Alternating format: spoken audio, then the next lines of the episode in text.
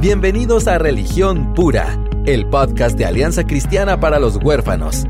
Acá encontrarás las respuestas bíblicas a la realidad de la niñez vulnerable de nuestra Latinoamérica. Bienvenidos a otro episodio de Religión Pura, el podcast de la Alianza Cristiana para los Huérfanos, en donde aquí vemos las respuestas bíblicas a la situación de la niñez vulnerable aquí en Latinoamérica, específicamente Guatemala, pero eh, según nos dicen, nos escuchan desde Argentina hasta Estados Unidos, Canadá. Así que muchas gracias por sintonizar una vez más. Y aquí estoy bien acompañado en cabina el día de hoy Ustedes han escuchado mucho de mi, mi compañera de fórmula, Aisha de López, y aquí, y bueno, y en otro episodio hemos tenido incluso a Alex López, su esposo, pero hoy ya estamos completando la familia. Aquí conmigo tengo a sus hijos mayores. Tengo a Ana Isabel, Ana Isabel y Juan Marcos. Aquí están conmigo. Aquí vamos a escuchar un poco de su perspectiva Em, en cuanto a la adopción, el proceso que ha significado para ellos em, y los últimos años, cómo han, cómo han sido, em, pues que sus papás han tomado también una posición de, de, promover la adopción y que ellos sean parte de esta familia. Así que, Ana Isabel, muchas gracias por estar con nosotros. ¿Cómo estás el día de hoy? Muy bien, emocionada de estar con ustedes aquí. Muy bien. ¿Y Juan Marcos, qué tal? Alegre. Muy bien, qué bueno. Entonces, eh, pues han escuchado, querida audiencia, un poco de Aisha, cómo iniciaron el proceso, eh, pero quisiera que ustedes, eh, tal vez Juan Marcos, si nos comenzas diciendo cómo, cómo comenzaron todo esto, cómo comenzaste vos a ir a, a, visitar un hogar, porque así comenzó usted, para ustedes, ¿verdad? De ir a visitar un hogar. ¿Cómo fue esa experiencia al principio? ¿Fue ¿Fuiste obligado o, o sí te gustaba ir o cómo era la situación? Bueno, de primero mi mamá me nos decía, a Isabel y a mí, que la acompañáramos a ir a los hogares, a, un hogar en específico, donde ella iba a leer la Biblia, ella iba a hablar con todas las niñas, era un lugar de solo de niñas, y nos invita, nos decía que fuéramos con ella cada, cada mes. Pero después ya nos dijo de que podíamos, teníamos que ir cada mes, pero ella iba cada semana, entonces la acompañábamos, leía la Biblia, llevábamos juegos, juegos de mesa, eh, comíamos y llegamos en la tarde y nos íbamos en la noche, hablábamos, había una cancha ahí y poco a poco fuimos, eh, empezamos a ir y ya se, fue volviendo como normal ir a visitar ahí el lugar. La rutina. Y vos tenés hoy 14 años. Sí. ¿Y en ese entonces tenías? Nueve o creo que ocho. Ocho años, sí, pues hace seis años. Bueno, y tú, Marisabel, ah, Marisabel, perdón, tú em, tenías entonces 10 años, quizás. 10 años. ¿Y cómo fue esa experiencia para ti? Pues yo me recuerdo que al principio nos, o sea, teníamos como obligación ir una vez al mes y después ya nosotros decidimos ir todas las semanas a acompañar a mi mamá y lo que más me gustaba era pues que compartíamos con las niñas directamente y también que al orar, escuchar sus peticiones como que mm. te hacía entender la situación más de cerca mm. y, y nos comenzaba ayudar a entender muchas cosas y crecer mucho más. Y cuando tú dices peticiones, por ejemplo, las niñas tenían peticiones de oración. Ajá, sí. ¿Y, qué tipo de peticiones eran? Pues pedían mucho porque les fuera bien en sus audiencias, mm. por su familia, por sus hermanitos y así. Sí, pues un mundo diferente, ¿verdad? Ajá, Al tuyo. Ajá. Ajá. ¿Y ustedes empezaron como a tener ya una relación más estrecha con algunas de las niñas? Sí, como tenían también nuestra edad algunas, pues nos llevábamos bien y todo. Y nos mirábamos en la iglesia. Ah, sí, porque vienen a la frater. Sí, pues, ah, vienen aquí. Ah, buenísimo. Eh, entonces, bueno, ese es un gran salto de que ustedes iban a visitar. Entonces, Juan Marcos, ¿qué, qué, qué pasó en, en, en tu vida, en tu mente, en tu corazón? Para que esas visitas se volvieran eh, o que empezaras a pensar en otra cosa que terminó siendo la, adopción. Pero ¿qué pasó en ese proceso eh, en tu vida? ¿Cómo sabías vos de la adopción y, cómo empezó eso? Bueno, en las películas siempre miraba yo que adoptaban a niños y, ah, qué alegre y todo. Pero después cuando empezamos a ir al, al hogar, escuchaba las peticiones que, digamos, eran peticiones tan simples como que llegara mi abuelita a la audiencia porque o no tenían papás o no podían llegar. entonces tenían algún pariente que llegara, como su abuelito, su tía, entonces pedían peticiones, algo así como que llegara su tía, simplemente a una audiencia. Y eso fue como que despertó mi el querer de, de adoptar a alguien, a una niña, eh, por la, porque me daba tristeza todo lo que ellas pasaban. Mm, eh, hablábamos con ellas, salíamos a jugar con Isabel y ellas, eh, o sea, sí tenían una vida bien dura, era muy triste todo lo que ellas pasaban y estaban pasando. Y aparte cuando yo me ponía a pensar, eh, yo me pongo a pensar mucho, ellas van a la iglesia, miran a, a todos los niños que están felices con sus papás o cosas así, yo me ponía a pensar y dije, yo no quiero que ella sufra, entonces empecé a, a pedirle a mi mamá que oráramos en las, en las, en las cenas o siempre que orábamos en las mañanas.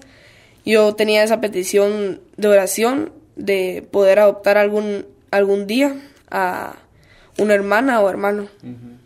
Así fue como comenzó ¿verdad? Ese, ese, Esa semilla.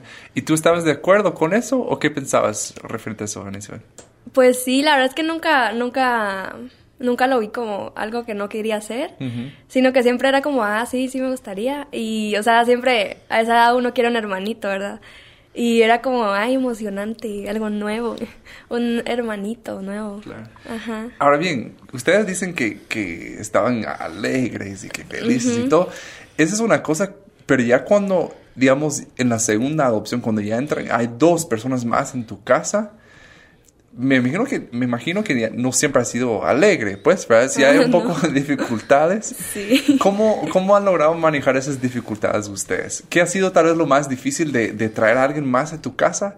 Porque es una cosa decir, ah, sería bonito, como las películas, que mire que todo fácil, que todo resulta feliz, ¿no? Pero ya cuando tenés a la persona a la par en tu casa, ¿verdad? y tienes que compartir todo. ¿Cómo, todo. ¿Cómo fue eso? Eh, pues yo creo que lo más difícil es comprender a los niños que llegan a tu casa porque, o sea, toda su vida no han recibido lo mismo que tú y no, no han aprendido igual que tú porque no han tenido quién. Y, o sea, aparte de que vienen de un trasfondo con traumas, eh, también no han aprendido lo mismo que tú porque unos los bebés aprenden con su mamá, estando con ellas. Y aparte se desarrollan cosas en el cerebro cuando, cuando son bebés y al no tener eso pues les afecta mucho en su aprendizaje y, en su comportamiento y es de comprenderlas, que no que no recibieron lo mismo que tú y ayudarlas. Solo que, solo voy a decir rápido que se nota que la casa López García es una casa informada en trauma, por lo que Arizona me estaba diciendo, porque sí, ya maneja mucho conocimiento sobre eso. Bueno, y Juan Marcos, eh, para vos, ¿qué, fue lo más eh, difícil quizá? Mm, tal vez eh, compartir muchas cosas con tus hermanas y, o sea, le tenés que enseñar lo que ellos no, digamos, si adoptas a un niño de 6 o 5 años, le tenés que enseñar lo que ellos no pudieron aprender en esos mm. eh, seis o cinco años. No podés, digamos, eh, no podés eh, enseñarle a un niño a caminar si no sabe gatear todavía. Entonces tenés que ir poco a poco. Y la paciencia es lo que me costó mucho porque es, de, es de tener mucha paciencia porque a veces sí te alteras con todo lo que está pasando. Eh, hay mucho estrés y, y aparte al mismo tiempo te pones a pensar todo lo que han pasado. No, algo que ustedes dicen que yo creo que a recordar y conocer tal vez del pasado sí te da un poco de empatía, te hace sentir como wow, o sea, tengo que tener paciencia. Pero no es, no es fácil siempre, ¿verdad? Ahora bien, cuando acaban de empezar a hablar tus papás ya en serio sobre esto, que bueno, eh, han estado orando, vamos a hacerlo, vamos a ir. Ustedes incluso tuvieron que ir a hacer como pruebas psicológicas y todo eso en, el Consejo Nacional de Adopciones y todo. ¿Cómo sintieron en ese proceso? ¿Ustedes estaban entusiasmados o sí había un poco de reserva o duda?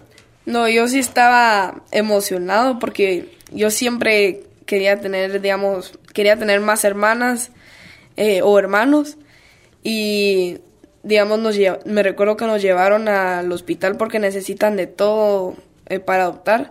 Nos llevaron a sacar sangre, nos preguntaban un montón de cosas y eh, pasando el tiempo ya fue, cada vez me emocionaba más con todo lo que estábamos haciendo. Y digamos, con lo de sacar sangre, me, yo me, tal vez me daba un poco de miedo y no quería hacerlo, pero lo hacía porque quería adoptar y Sí. quería tener una hermana.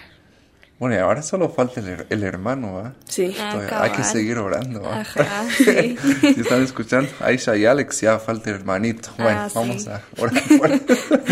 Bueno, y tú, Ana Isabel, ¿cómo fue ese proceso de cuando estaban en todos los trámites y todo, eh, ese tiempo de espera? Pues yo creo que, o sea, uno de niño no se imagina que es como tanto tiempo y todo, pero pues sí. y me recuerdo que llegaban a la casa, llegaron a la casa un par de veces las trabajadoras sociales y nos preguntaban cosas, jugaban con nosotros, hasta nos llevaron al psicólogo, mi mamá y todo, para prepararnos. Y pues también parte de- del proceso era siempre estar como ya queriendo que avance el proceso y no, y no a veces no se apura o pueden haber como percances ahí en medio que no que no que impidan que fluya rápido el proceso y eso es lo difícil tener paciencia durante el proceso creo yo y sí eso Y tuvimos que sacrificar también un montón de nuestras cosas, digamos, eh, nuestro tiempo. Teníamos que, tal vez, eh, nos íbamos, eh, teníamos, no íbamos al colegio para ir a hacer las visitas con nuestras hermanas. eh, y, digamos, nos hacíamos de tiempo de viaje tal vez eh, dos horas o una hora y media para ir allá y después nos teníamos que poner al día en el colegio. Y sí, muy, estuvo muy difícil, la verdad. y también después de cuando llegaron a la casa o sea faltamos como una semana al colegio otra más porque pues para que estuviéramos un rato con ellas en la casa y nos acostumbráramos y todo y ya después regresamos al colegio Y yo hasta soñaba, en, cuando me dormía, hasta soñaba de que ya tenía a mis, her- a mis hermanas en mi casa. Y cuando me despertaba era ese sentimiento tan feo de, de no tener lo que estaba pasando en el sueño. Y sí, eso. Hmm. Sí, despertar y, ah, no, solo fue un sueño, ¿verdad? Cierto. Y bueno, vos mencionaste algo, Juan que veías en las películas. Tal vez eso fue como que, ¿cómo veías ese, ese trámite tan raro de la adopción, ¿verdad?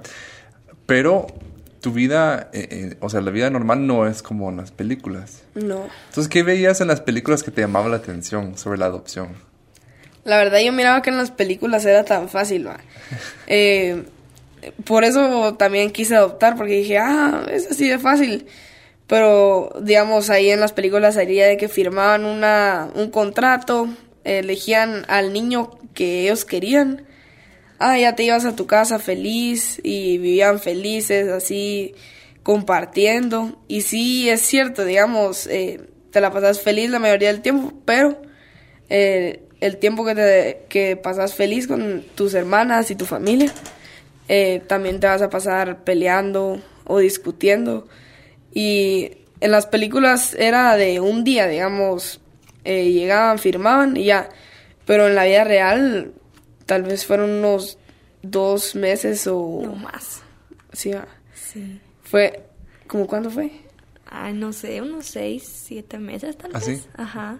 Yo me recuerdo de que yo me, estre- yo me estresaba, yo me frustraba, me frustraba porque yo, yo ya quería a mis hermanas, ya, la- ya las había conocido, íbamos a las visitas, yo me estresaba porque yo ya quería estar con ellas, íbamos a visitarlas, las saludábamos, teníamos eh, tiempos alegres, pero no es lo mismo en las películas que en la vida real, se tarda muchísimo más.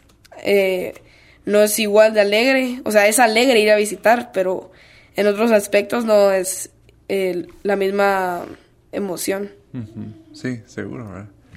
Em, ¿Y ustedes, entonces, em, cuáles han sido los momentos más felices como ya familia de seis? Mm, Tal vez las primeras veces de todo. O sea, cuando viajamos por primera vez juntos. O que los primeros días también. Los- O la primera Navidad. Sí, la primera Navidad fue una de las más alegres, la verdad, porque Ajá. no solo es nuestra alegría de, la fam- de nuestra familia en sí, sino que también con mis tíos, con mis, mis otras fam- mi- mis otros miembros de familia, pasar las navidades fue, de, o sea, entre más personas más alegre, la pasábamos alegre, quedábamos cohetes, nos dábamos regalos y convivíamos con la familia y sí, muy alegre y todo eso.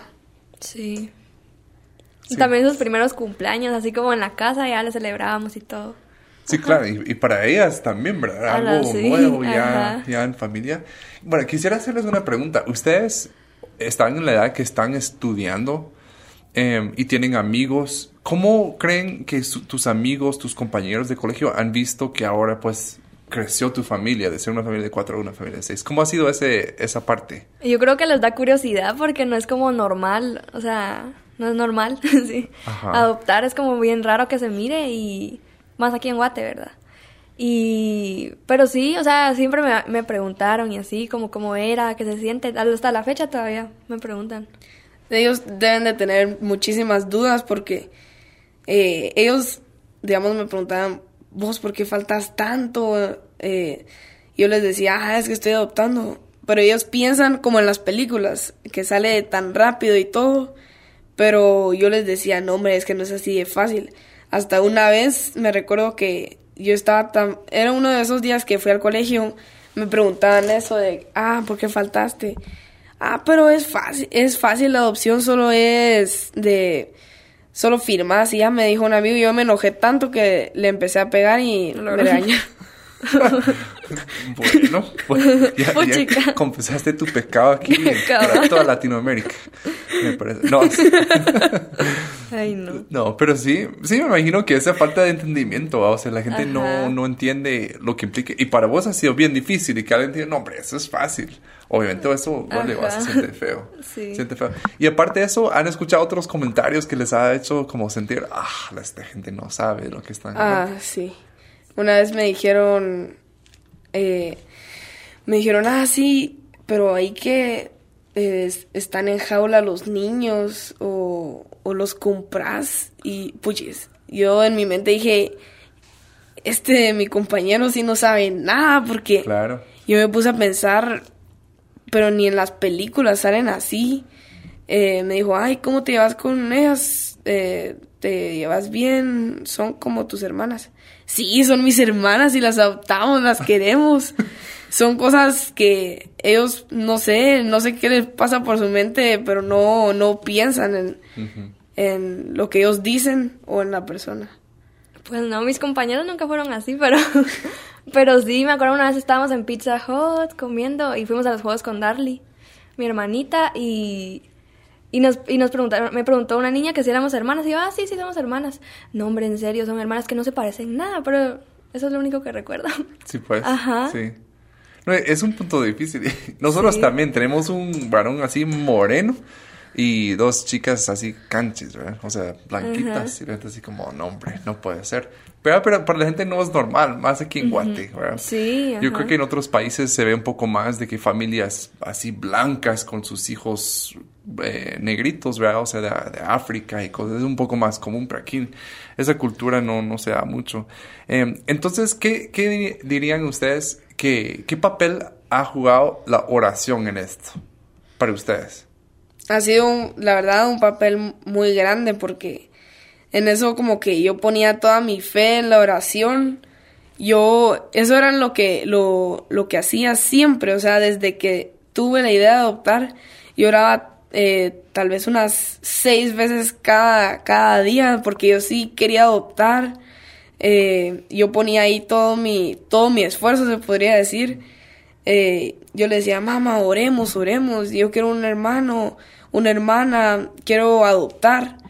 Y así poco a poco em, empezamos a hablar con, teníamos días de que hablábamos con mi familia sobre lo difícil que era adoptar. Nosotros no sabíamos, o sea, si te vas a meter a adoptar, tenés que tener la mentalidad que no va a ser fácil y que van a haber muchos retos, porque una de las cosas que yo digo que se da mucho, porque nos pasó con mis dos hermanas, eh, los primeros dos meses es así como se portan bien, se...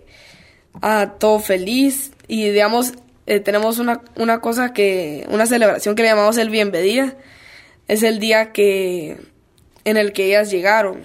Y entonces se lo celebramos, le compramos un pastel, la llevamos a un lugar especial y digamos ahí es todo feliz, los primeros dos meses son alegres y pero después ya sale digamos, es como para eh, ellas se portan bien como para casar en la ellas tratan de casar en la familia pero porque ellas no saben de que nosotros las vamos a amar aunque ellas no aunque hagan algo malo porque por eso fue que las adoptamos pero digamos hay niños que los adoptan y los amenazan con si no se portan bien, te vamos a devolver. Y pasa muchas veces, entonces tal vez ellas estaban tratando de hacer eso y nosotros no sabemos cuál ha sido su pasado. Cierto, sí, ese es un buen punto, ¿verdad? Em, y, y, le hemos dicho aquí muchas veces que eh, con sus hijos la forma de, criarlos, o sea, con amenazas no, no funciona, porque ahí estás ah, quitando su identidad, o sea, ese mismo, ese mismo sentir de seguridad. Eh, entonces, eso sí, lo que estaba diciendo Juan Marcos es súper importante. Si esa luna de miel, ¿verdad? Como que llegan a la casa y todas agradecidas y felices y que no sé qué, ¿verdad? Yo creo que todos somos así hasta cierto punto, pero sí. en, alguna manera. Pero, em, entonces, em, ¿ustedes qué aconsejarían? ¿Qué, qué dirían, eh, por ejemplo, unos, eh, unas personas que nos están escuchando hoy que em, que, están considerando la adopción, que piensan que, ah, bueno, tal vez, tal vez Dios nos está llamando a hacer esto. ¿Qué dirían esas personas que están considerando la adopción? Eh, tal vez que platiquen abiertamente de eso con sus hijos para que también los hagan parte de la decisión y que los se puedan ir familiarizando con todo el tema y todo y aprendiendo más para poder prepararse para recibir a un niño nuevo o una niña, ¿no? Claro. Y que sepan que no va a ser fácil, va, van a haber demasiados retos, eh, van a haber días que eh, vos no vas a saber qué hacer de, lo que está pasando porque nunca habías visto el lado del niño que adoptaste, nunca habías visto que se enojara o alguien que se enojara tan a tan nivel tan alto. Entonces, sí van a haber demasiados retos, pero eh, eso era lo que pasaba, digamos. Eh, eh, una mi hermana se enojaba o nos empezamos a pelear. Después yo en, las noches yo empecé a orar para que Dios me, me diera fuerzas y, y, así poco a poco yo hablaba con mis hermanas, yo le decía tranquila y así poco a poco nos fuimos haciendo más familia, digamos. Claro, claro, sí, poco a poco, ¿verdad? Em, no, eso es, eso es muy importante, que eh, son procesos, no es que van a llegar y, todos adaptados y todos, o sea, todo feliz siempre, ¿verdad? Una pregunta también para ustedes, em, ustedes obviamente tienen una relación con Dios. ¿Qué, qué entendimiento han tenido sobre esto, eh, digamos, sobre la adopción, que ustedes físicamente lo vivieron? Vivieron como personas que no pertenecían, por así decirlo, ¿verdad? Eh, por su sangre, pues, y ahora sí son parte, y pues que eso refleja, representa nuestra adopción con Dios. ¿Cómo ha impactado esa su, su relación con Dios? Ese entendimiento. Yo creo que me ha hecho entender muchas cosas, así como cómo soy yo, me veo en ellas, y cómo es Dios conmigo, y así. Eso es lo que he aprendido. Sí, porque, digamos, eh, a veces yo me ponía a pensar, cuando yo me enojaba con ellas, con mis hermanas, me ponía a pensar de que eh, yo, yo tengo que aprender a, aguantarlas y enseñarles, porque eh, nunca va a ser así una vida feliz total. Pero yo me ponía a pensar de que si Dios me aguanta a mí, me aguanta todos mis berrinches y todos mis... todos, todas las veces que me enojé, eh, ¿cómo, porque yo no las voy a aguantar si Él me está aguantando todo lo que todo lo que yo hago y, y me sigue amando y queriendo, queriendo y me da beneficios igual. Sí, claro, claro, eso es, eso es muy importante. Y es importante que, yo veo que la adopción lo que hace muchas veces para los cristianos, es como que abre otra ventana para entender más a Dios, pero también entendernos más a nosotros mismos, que nosotros éramos esos niños que no teníamos esperanza, que no teníamos nada, que no merecíamos nada, ¿verdad? Y Dios vino y nos rescata. Em, ¿Qué, qué dirían ustedes a esos niños, tal vez que hoy están en, en los hogares y están eh, pidiéndole, pidiéndole a Dios que les dé una familia adoptiva? ¿Qué palabras, ya conociendo a sus hermanas y todo lo que ellas han pasado eh, y ahora pues que pertenecen, aunque no es como que ahora ya están felices todos siempre, pero ¿qué dirían a esos, esos niños que tal vez hoy están orando por una familia, familia adoptiva? Em, tal vez que confíen en la voluntad de Dios y que sepan que pase lo que pase, Él no pierde el control de sus vidas. Hmm. Y que, aunque tal vez no les responda como ellos esperan, eh, que, que Dios los sigue amando y eso es lo más importante. Claro. Sí, aunque no tengan papás así físicamente, así papás, siempre van a tener a Dios que es eh, el mejor papá, que nunca te va a fallar. Y aunque tú penses de, o sea, te enojes con Dios, eh, en este mundo tal vez esto eh, pueda parecer eh, malo de que Él es- te esté haciendo pasar por estas situaciones, pero Él tiene un plan perfecto para vos y Él por algo está haciendo las cosas. Y esto solo es un mundo que es solo un poquito de lo que de lo que vamos a vivir y después ya va a ser otra cosa diferente, feliz y no va a haber dolor. Ujú.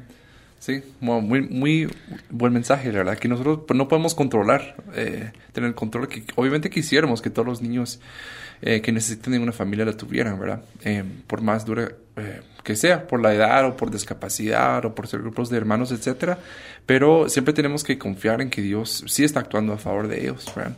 Em, Ustedes han visto, obviamente, una evolución, un cambio en sus papás, ¿verdad? ¿Qué, ¿Qué cosas ustedes han logrado como que, wow, admiro a mi papá por esto, o wow, admiro a mi mamá por esto? Cosas que han- ustedes han visto en medio de la, de la adopción. Mm, tal vez la, la paciencia que nos tienen, eh, el amor también cada vez que nos enojábamos y nos reconciliábamos, cada vez crecía más el amor y ellos nos decían de que eh, ellos nos van a amar siempre y entre, digamos, si entre más niños vengan, más amor va a haber para todos nosotros. ¿Y Ana Isabel? Sí, tal vez eso, que han sido pacientes y amorosos con mis hermanas y también con nosotros. Y, y todo lo que han pasado durante el proceso de adopción, que fue difícil y todo, pero eh, sí, que nos han enseñado, nos han enseñado, nos han enseñado mucho a nosotros a través de su ejemplo. Buenísimo, sí, claro. Y ahora, bueno, ya vamos, ya vamos cerrando con, eh, con, con esta serie de preguntas, pero quisiera, quisiera preguntarles ya para ir cerrando. Ustedes ahora que lo han vivido de un lado, ¿ustedes piensan cuando sean grandes que adoptarían? Sí. A mí sí me gustaría adoptar. Sí. ¿Y cuántos? Diez me Ah, van a no decir. sé. Eso decía yo cuando era más pequeño, pero ya, ya viste Ya la viendo cruda lo realidad. que- sí. Lo que diga Dios. Sí, bueno, sí. ¿Y algo más que ustedes quisieran decir a nuestra audiencia eh, sobre la adopción o sobre la experiencia que ustedes han tenido? Que es, es muy importante tener esta perspectiva. Siempre eh, escuchamos la opinión de los adultos, pero escuchar personas que eh, su opinión es igual de válida, ¿verdad? En- y tienen experiencias muy, muy importantes. ¿Ustedes quisieran decir pues una última cosa a nuestra audiencia el día de hoy? yo digo que hay familias que quieren adoptar, pero digamos tienen miedo a que las juzguen o, o algo así por el estilo. Y digamos, si nosotros cuando adoptamos, muchas familias estaban indecisas si querían adoptar, pero nosotros, eh, digamos, si una familia adopta, ¿cómo es que se dice? ¿Cómo es? Eh, encourage. ¿Animar? Ah, an- ah, si, Bilingüe. Vamos a hacer un podcast bilingüe. ¿no? Dale, dale. si una familia eh, adopta, animan a otras familias que están indecisas a adoptar a niños y así eh, eh, poco a poco eh, van animando a más familias. Ya, ya, te entiendo, sí. No, y poco a poco así se va cambiando como la cultura, ¿verdad? Que ya es, ah, no, son tan raros ellos, ¿verdad? Porque adoptaron y tal vez me animo también. Sí. También que, Si Dios puso el deseo en su corazón de adoptar, pues Él los va a guiar y los va a sostener en cada paso del proceso. Claro, y la verdad que lo hemos visto siempre, que Dios es fiel y Dios eh, equipa a las personas que llama para hacer su obra y esto no es diferente. Entonces te, les quiero dar las gracias por estar aquí con nosotros. Pasa rápido el tiempo, ¿no? Sí.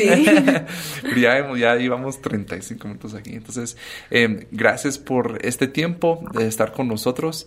Eh, y a ustedes, nuestra audiencia, eh, gracias por sintonizar nuevamente con nosotros. Siempre estamos buscando sacar, eh, pues, podcasts, que, que, episodios que bendicen su vi- sus vidas y que los equipa, que los reta y siempre a la misma palabra de Dios.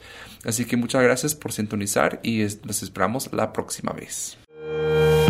Gracias por acompañarnos en Religión Pura, el podcast de Alianza Cristiana para los Huérfanos. Alabamos al Dios de la Biblia quien nos adoptó en Cristo para habitar en familia. Y agradecemos la generosidad de Radios Frater, quien nos recibe en sus estudios para realizar esta producción. Hasta la próxima semana.